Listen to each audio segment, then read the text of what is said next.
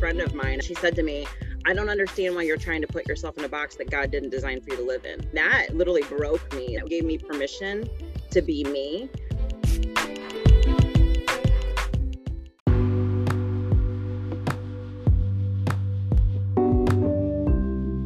Hi, and welcome to the Crafty Hustle Podcast, created for the crafter and maker who wants to start and grow a product business featuring insightful conversations with creative entrepreneurs and companies that cater to the crafting community. I'm your host, Marcy Knuckles.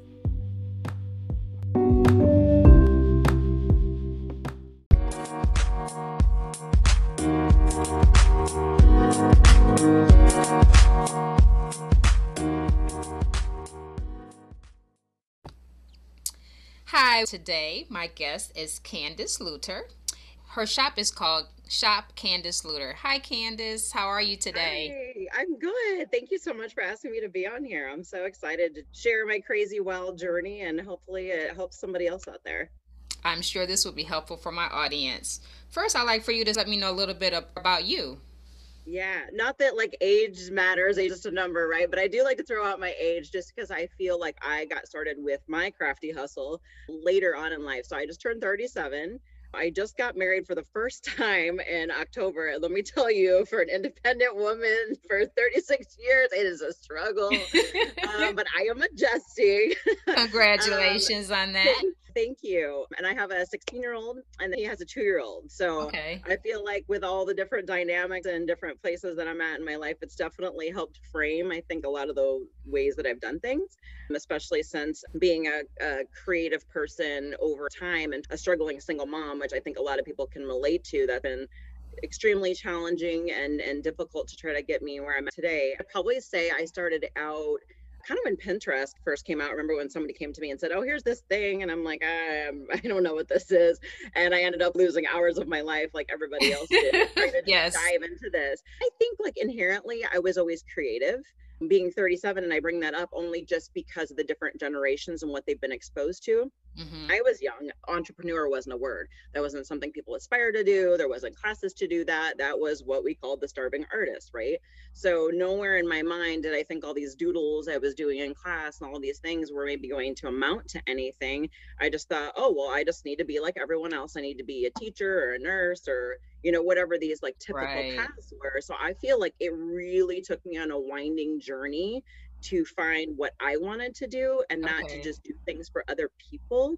And so probably about and i did the whole like farmers market upcycling thing and then i got into power tools and started making my own things. Okay but it probably wasn't until about two years ago when i launched on etsy when i started to do things for myself. And that kind of was a big game changer for me.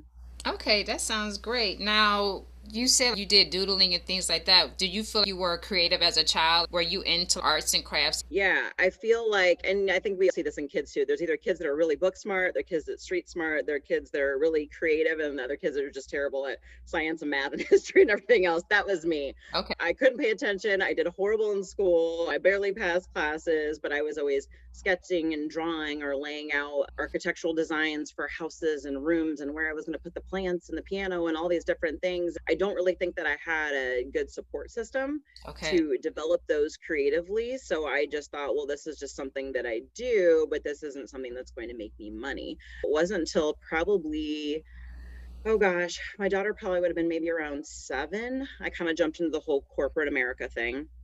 And probably about eight years in, I was like, this is not fulfilling. Mm-hmm. I'm miserable. I don't know what to do with that. And, you know, I think I'm always going to want to figure out what I want to do when I get older, which is okay because then right. it makes me feel like I can constantly evolve.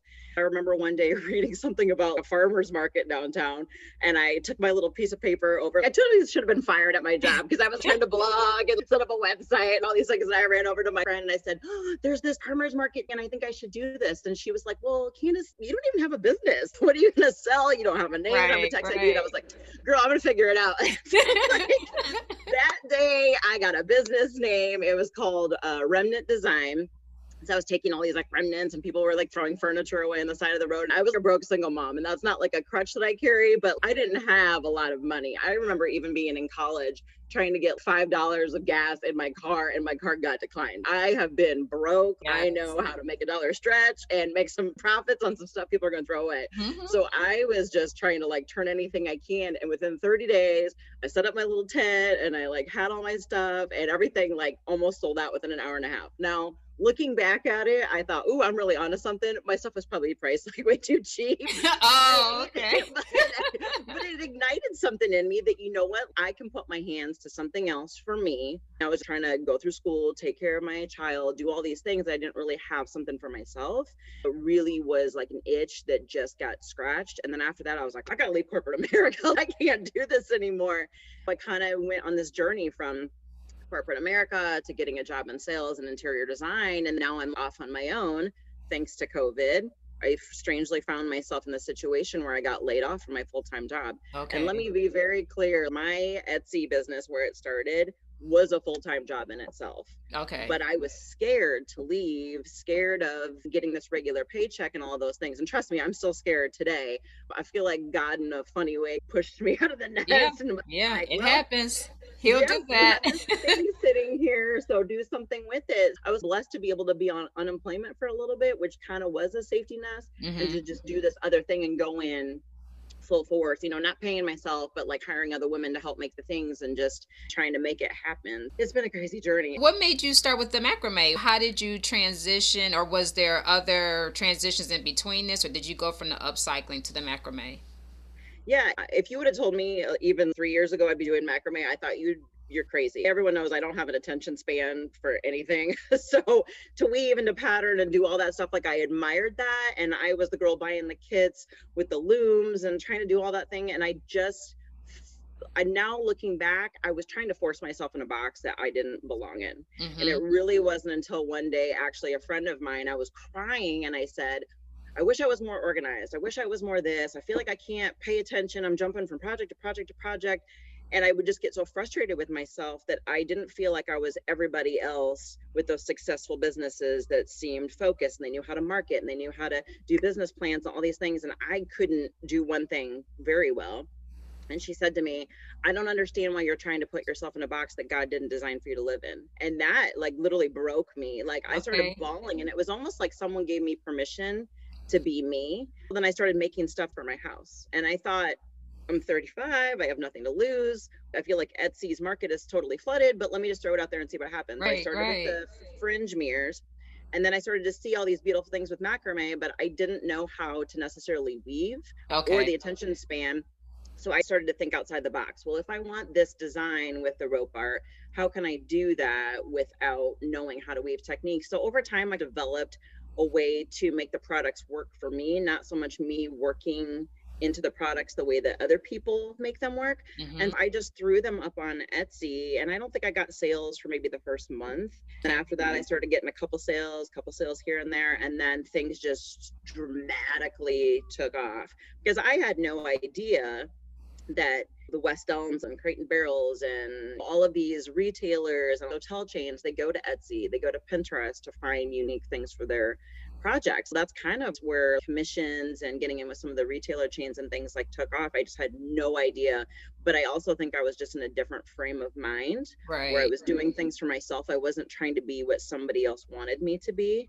And to speak to that, being in Iowa, this really isn't my market. And okay. I say that sensitively because I have such a huge support system here. People are cheering me on to win, and I feel that but people here aren't necessarily the boho lovers. Mm. I think when people talk about find your customer and who's your customer, and I had all these mentors and different people in my life trying to challenge me, it was frustrating for me because my market wasn't here and I didn't even think about that until I went on Etsy and it was a platform for my customers to find me. Right. Not me trying to push my design on other people. That's kind of where it took off. And doing it for myself, I think really changed my mindset and not being disappointed or failed with myself when I didn't look like somebody else. That probably made your creative juices flow even more. Once you started letting go mm-hmm. of the boundaries that you were placing upon yourself and being open and free to just create. You did it for yourself is another creative right. expression. And like you said mm-hmm. with Etsy, it's so easy to get on there to try and see. If you see something worse, oh, guess what? I might yeah. be onto something. That's great that you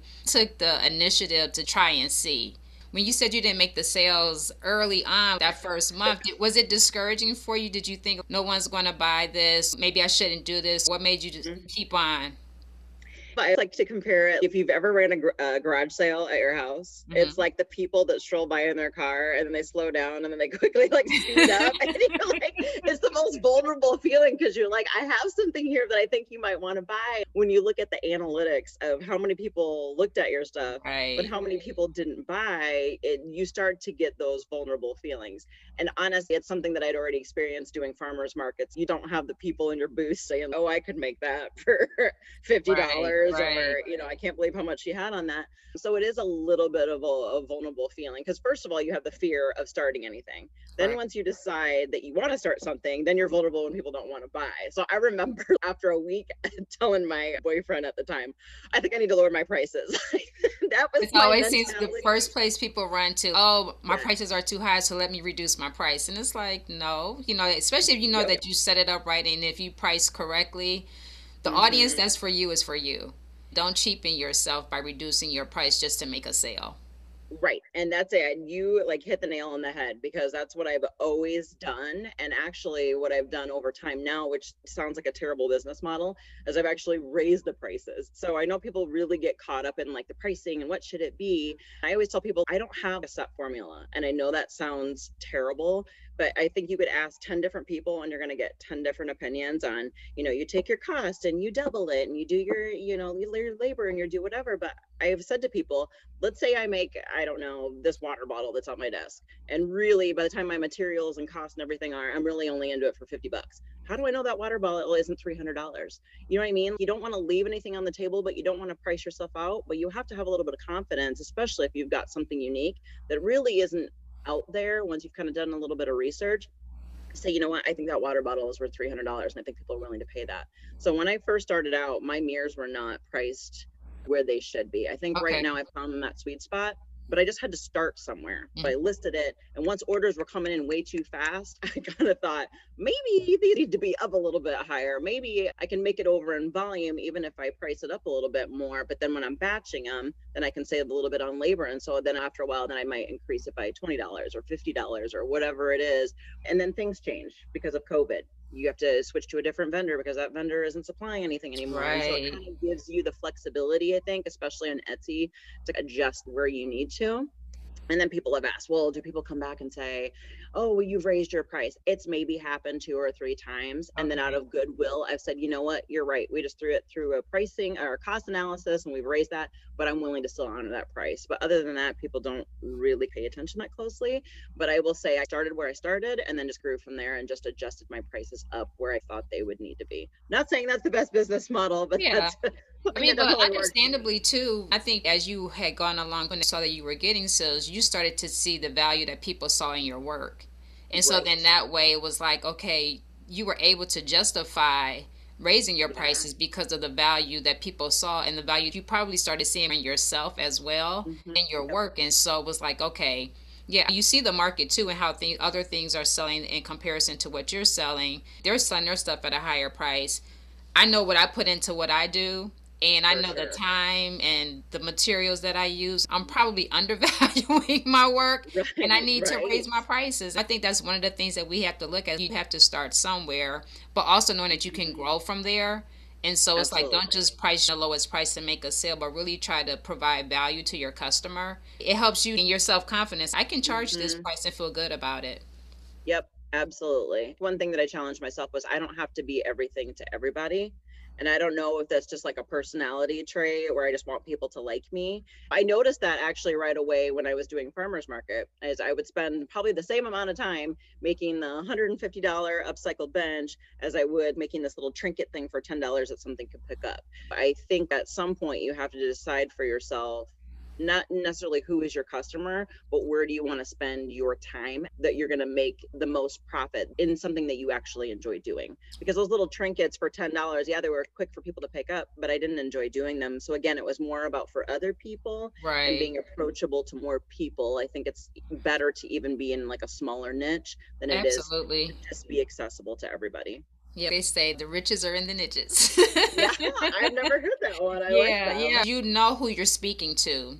And when the mm-hmm. net is so big and broad, you can't speak to everybody. And you're not for everybody. Once right. you can narrow down and really know who your target audience is, who are your people, then mm-hmm. it's easier to speak to them it's easier to reach them and it yep. takes a lot of pressure off for you instead of trying to talk to everybody you're talking to a smaller group of people that mm-hmm. just helps to mm-hmm. make that connection better too it's been a struggle but i'm there yeah that's great how long have you been in business i think my etsy anniversary was maybe around two years ago it's still fairly new okay um, even though i've been dabbling around with the whole upcycling thing before for probably about four or five years i want to say two years because that was when I finally emerged as myself. Mm-hmm. I mean, my shop name is my name just because I didn't want to pigeonhole myself into any one thing that I was doing. I think I still get attributed to remnant design which was my business before. People are always like oh you know candice she like takes scraps and she does this and that. And i'm like yeah i don't want to forget where i came from but that's not who i am anymore. Right um, right. and so people still try to associate me with like remnant and scraps and upcycling and things like that but i would say probably about two years is when i just became true to myself so i say oh, i started two years ago. Now do you do any of the upcycling anymore or are you strictly all macrame at this point I don't have time. I wish that I did. No, it's mostly just the macrame and the fringe mirrors. Actually, woodworking was my primary passion, but with just the lack of tools and the lack of know-how with, you know, carpentry and things like that, I usually will subcontract a lot of that stuff out. I am working on a line of coffee tables that fingers oh. crossed I'm hoping to launch within the next um, month that I'm super excited about. Okay. I'd love to get more into furniture design and I think I'd rather be just the brains behind the scenes and having other people making the product. Shipping is always a funny little thing that I'm trying right. to still wrap my head around, especially the bigger, heavier items. I think until I really get a handle on that, then maybe I can be a little bit more competitive. At this point, what would you say has been the most challenging you've had to deal with in your business? Oh gosh. I think personally for me, a business owner, wearing the hat of the business side of it is really a struggle. Even today, before I got on this podcast, I have this to do list of things I definitely need to do QuickBooks and yes. stuff with my CPA. It takes so much out of me. And I know that. I try to trick myself, even though I like self sabotage, but I'll try to trick myself with this like to do list. I try to tell myself, okay, Candice, whatever you can get done today is okay. But as long as I'm biting off a little by little, I'll reward myself with now you can go downstairs and play with materials and do whatever. I think being a little bit more disciplined in that way has been a challenge for me, but I also know where my boundaries are. So I don't force myself to go in places that I'm not in the right frame of mind to do, right. which has helped. Finding the right help, I would say, has been a blessing, but it was a challenge at first. People here locally, uh, I have to laugh about this. They call it my crybaby video. So I used to do all of this by myself in my home. And when I look back, I think we're almost getting ready to hit a thousand sales on Etsy in the last. Okay, like, wonderful. Congratulations. Thank you. Insane. But I was doing it all from home, dying from home. My kitchen counters have tile all over it. It was a mess. And I was crying all the time a friend of mine, God bless them, they said, Hey, we have an empty warehouse. It looks like you probably need to move your production out. You're welcome to use it. Oh, wonderful. yeah, which was a blessing. Like, so doors have opened for me that I hope I can then pay it forward to other people too. But I was still working for myself in this warehouse. I'm up at two o'clock in the morning and I never get on Facebook and do live things or whatever. I recorded myself and I was like, you guys want to be an entrepreneur? This is what it looks. I am tired. I am sitting here crying by myself, makeup everywhere. I need help, but I can't keep up with emails. I can't keep up with production. I started to lay it all out. Here's the roll on the reel. If you want to be an entrepreneur, this is what you're getting yourself into. And I had so many people reach out to me. How can I help? Are you hiring? People that I didn't even know that I was friends with on Facebook right, that reached right. out. Fast forward, now I've got probably about eight women that work for me. We've come up with our own processes, our own way to do things. We have a very open, collaborative communication where we've adjusted some of my designs to make things easier and look better. There's definitely this two way street, but I think for a while it was trying to let go of the control of having someone else do it that Absolutely. little bit of learning curve. Yeah i don't even know so much it's a control thing i just wanted to make sure that i maintained quality to be able to find women that actually care more about the details than i do. Sometimes yeah. they laugh at me because they'll say do we need to do it like this? And i'm like yeah yeah kind of you know snip snip there like whatever. Like, no you need to be specific. It is your name. If something's not right they're coming to you Right. Yes. I will say finding the right people, weeding out the people that don't have the right kind of energy that seem to vibe with a lot of other people. I'm not super confrontational. Some of those people have just faded away on their own, which was okay. good. Mm-hmm. I find the disciplinary hat hard to wear, the business hat, you know, right. it's hard to wear. With COVID, it was really hard to pivot, but it showed me that I need to have a plan B and possibly a plan C for all of my materials vendors the building ran into issues all kinds of different things. I think that's been the most challenging at least for the last year. Yeah i think going through the pandemic has put every everybody in a different situation of what they're used to but it also got you to think differently about your business as well. It was mm-hmm. not doing business as usual and then find other ways and other outlets to be able to still do business. It helped in a way. You had to do something differently than what you might have done before because you would have never thought about it when it comes to this is your livelihood or mm-hmm. like you mm-hmm. said you lost your job and now I have to do this. Exactly. Yeah. I think if I hate to use the word pivot because I feel like I've been using that word for too long, but if you can't let go eh, to be able to pivot, even sometimes on a daily basis, I think being an entrepreneur is really going to be a struggle for some people. Absolutely. So the more flexible you are and you can laugh off the crazy stuff that happens, the easier it's become. At the end of the day, sometimes I'll go to my email and I'll get a lot of anxiety. I struggle with anxiety. I'll see 10 emails, people want something from me, but I just need a nap. Or I've got my daughter's volleyball game this weekend or something like that. And I'm telling myself, you know what? At the end of the day, it's just rope art. Like, you know what I mean? If yeah. it's life or death, then that customer is just going to have to go and find something somewhere else. It's kind of like finding those boundaries between I want to hustle and I want to make money, but I also want to just take an afternoon off and spend mm-hmm. time with my child if I want to and not feel guilty about not getting back to someone who really doesn't know you, and they just want something from you. I don't mean that in a negative way, but I have to remember it's just mirrors, it's just rope art. People will live and it's okay.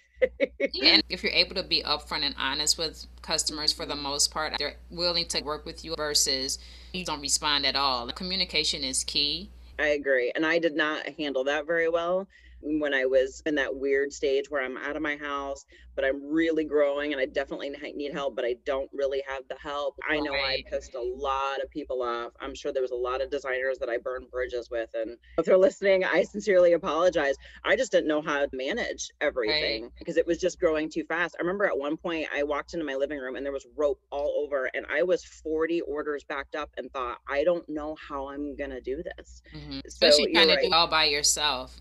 Yes. So that was one thing that was critical for me. Once I felt like I could afford to have someone assist me, I have someone now. She comes in and really, if I look at her payroll, it's maybe nine hours every two weeks. It really isn't a lot. She pulls all the orders from me for West Elm. She pulls all the orders from me from Etsy and whatever other sales channels that we have.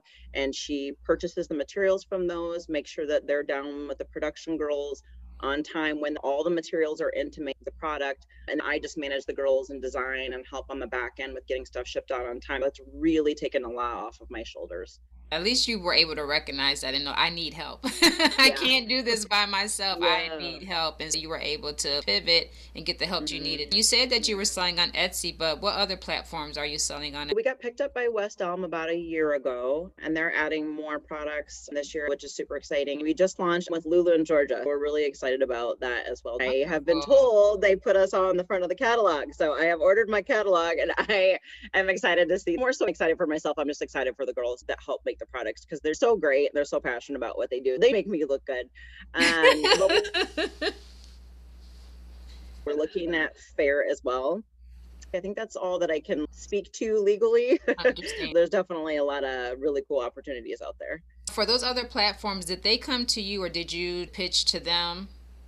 they actually came to me. I think we have not done a great job of being proactive when we talk about marketing, I'll be the first one to say I have no idea what the hell I'm doing or, what is going on. I have to have my daughter help me with Instagram. I have people that help post on my behalf, even though I'll like come up with the pictures and the post. I don't know if we're posting on the right time, the right hashtags, all the things, right? It's overwhelming. And everything you read, you get different information. Sometimes True. it's just trial and error or I'll just put something out there. If you like it, you like it, you don't. But we've never been proactive about going after new business. Lulu and Georgia, West Elm, even Faire, they've been proactive in coming to us saying we're interested in having you on our platform. I have another girl, I call it my marketing team. It's me and her. we've been talking about we have a spreadsheet of design firms that we've worked with just to make sure that they keep updated with a new portfolio or whatever new products we have. I want us to be a little bit more proactive about going after design firms and LinkedIn and all these other sources that I wouldn't have necessarily thought of to try to drum up new business. I think from just putting ourselves out there and the more people have been sharing on instagram right. we actually saw a huge growth once you get more influential people on instagram that are buying from you or sharing about you i think that's drummed up a lot of business as well too. true handmade is big right now too it is handmade is, is big. big.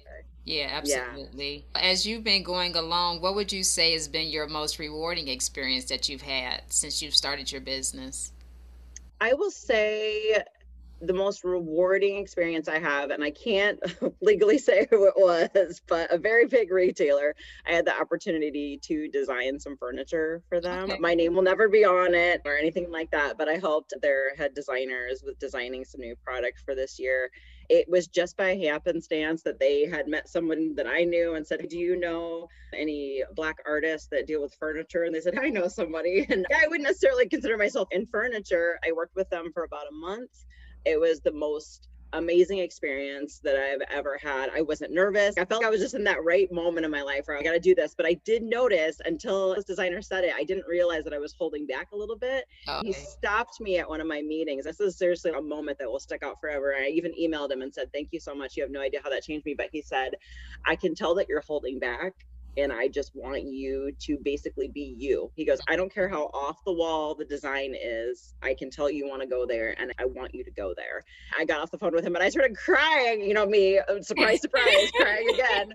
Um, it was awesome. I looked up to this retailer so much. And for one of their head designers and engineers to say, Candice, be yourself do what you do, whatever craziness is in your head. I feel for years past, people are like, oh, that's a cute sketch. People don't always take you as seriously as you right. maybe would tell yourself. And that's why I always tell designers don't share your designs with everybody because not everyone's going to appreciate that. And sometimes when you're a little kid showing your mom your cool drawing, and then they're like, "Oh, that's neat, honey," you thought they would be more excited about it. right. So I always say, like, pull some stuff back because if you think it's cool, go with your gut. That's how I lead my designs. I just go with my gut and run with it for him to say to me, I can see where you're going. Your brain is fantastic. The stuff that you're showing us is stuff that we've been trying to wrap our head around. And now we see what it looks like when you've done it. This is what we've been wanting. I was floored. I think that just gave me that extra bit of confidence to keep being me, not to be me for them, but to be right, me for right. me and to trust my own judgment. It's so. funny that you say that because hearing you talk about that when we first started the conversation, you talked about being pigeonholed and not being expressive to be yourself and you did that and you saw the growth that you had in your business but yet as you're moving in your business you still had gone back to you didn't give yourself the freedom to be you. You still was like, I want to make sure they like me. I want to fit what yeah. they want. And they're like, no, no, do you. We see what you can do. we want you. That's the problem. We know what we can do, but we see what yep. you can do. A lot of times I believe that we don't see ourselves the way other people see us. Mm-hmm. We might limit the view of ourselves, or, or we don't give ourselves the credit for right. what we do. And it's like, I think this is nice. But mm-hmm. guess what? There's 500 other people who think that's great. you know? Right. Be you, do you, because no one else is like you. No one else is going to work like you. No one else's mm-hmm. artwork is going to be yours because yours is genuinely you, you know, and it's coming from you. It's a part of you. People can try to copy and do things, but when it's coming from you, they don't have your mind. They're not going to have your creativity the way you do. That's what he saw in you, and that's what they wanted from you. And ultimately, that's what you were able to give them you.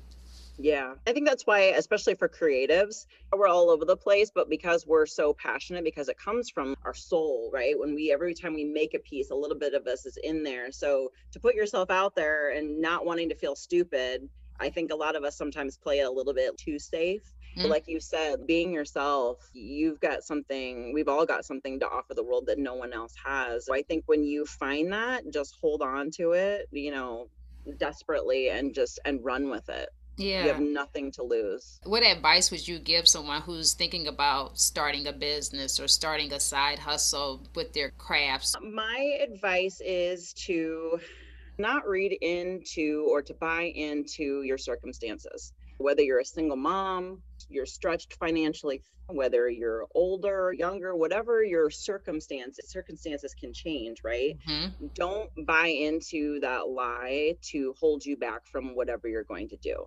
Because if we want to talk about me statistically, right?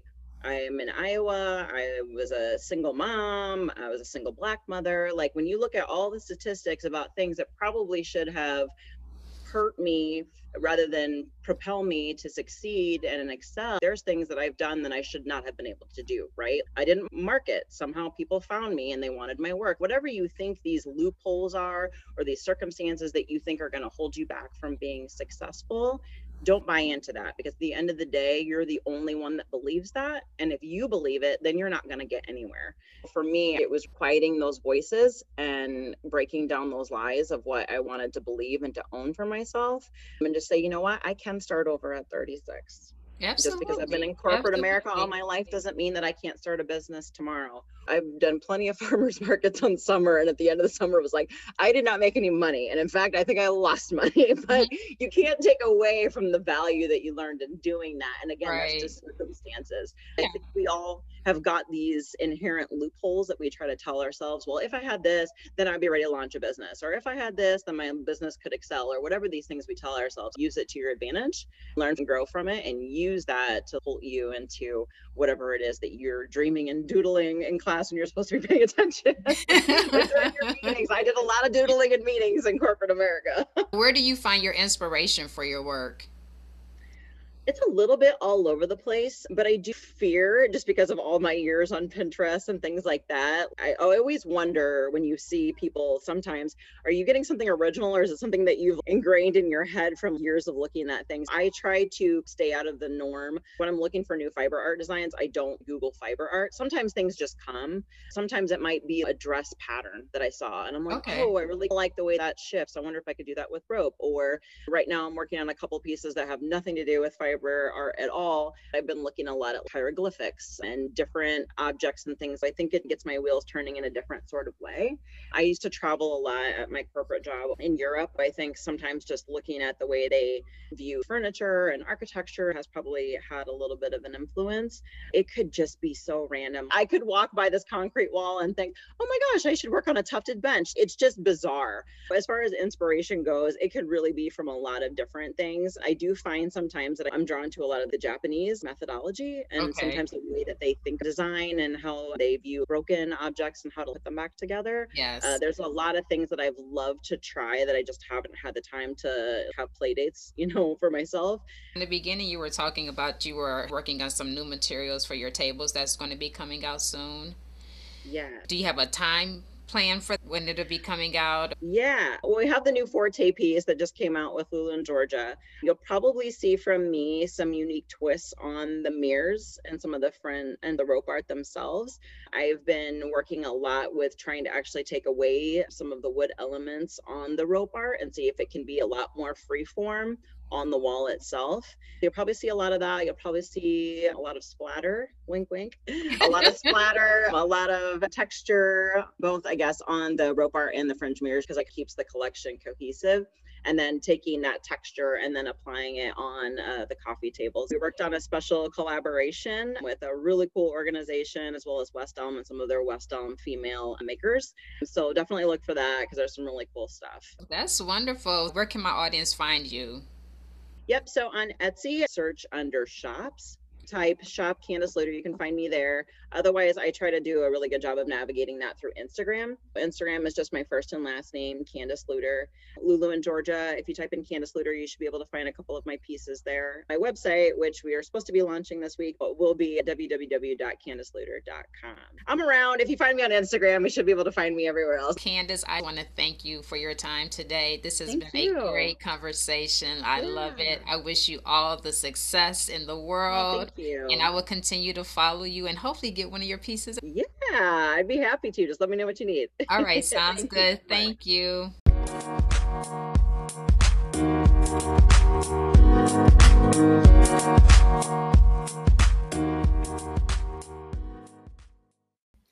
Thank you for listening to the Crafty Hustle podcast. If you enjoyed the show, be sure to rate, review, and subscribe on Apple Podcasts. It helps other crafters and makers find the show and keep the great guests possible. Sign up for my newsletter to receive the show notes and other resources at thecraftyhustle.com. Follow me on Instagram at thecraftyhustle. Till next time, stay crafty, keep hustling.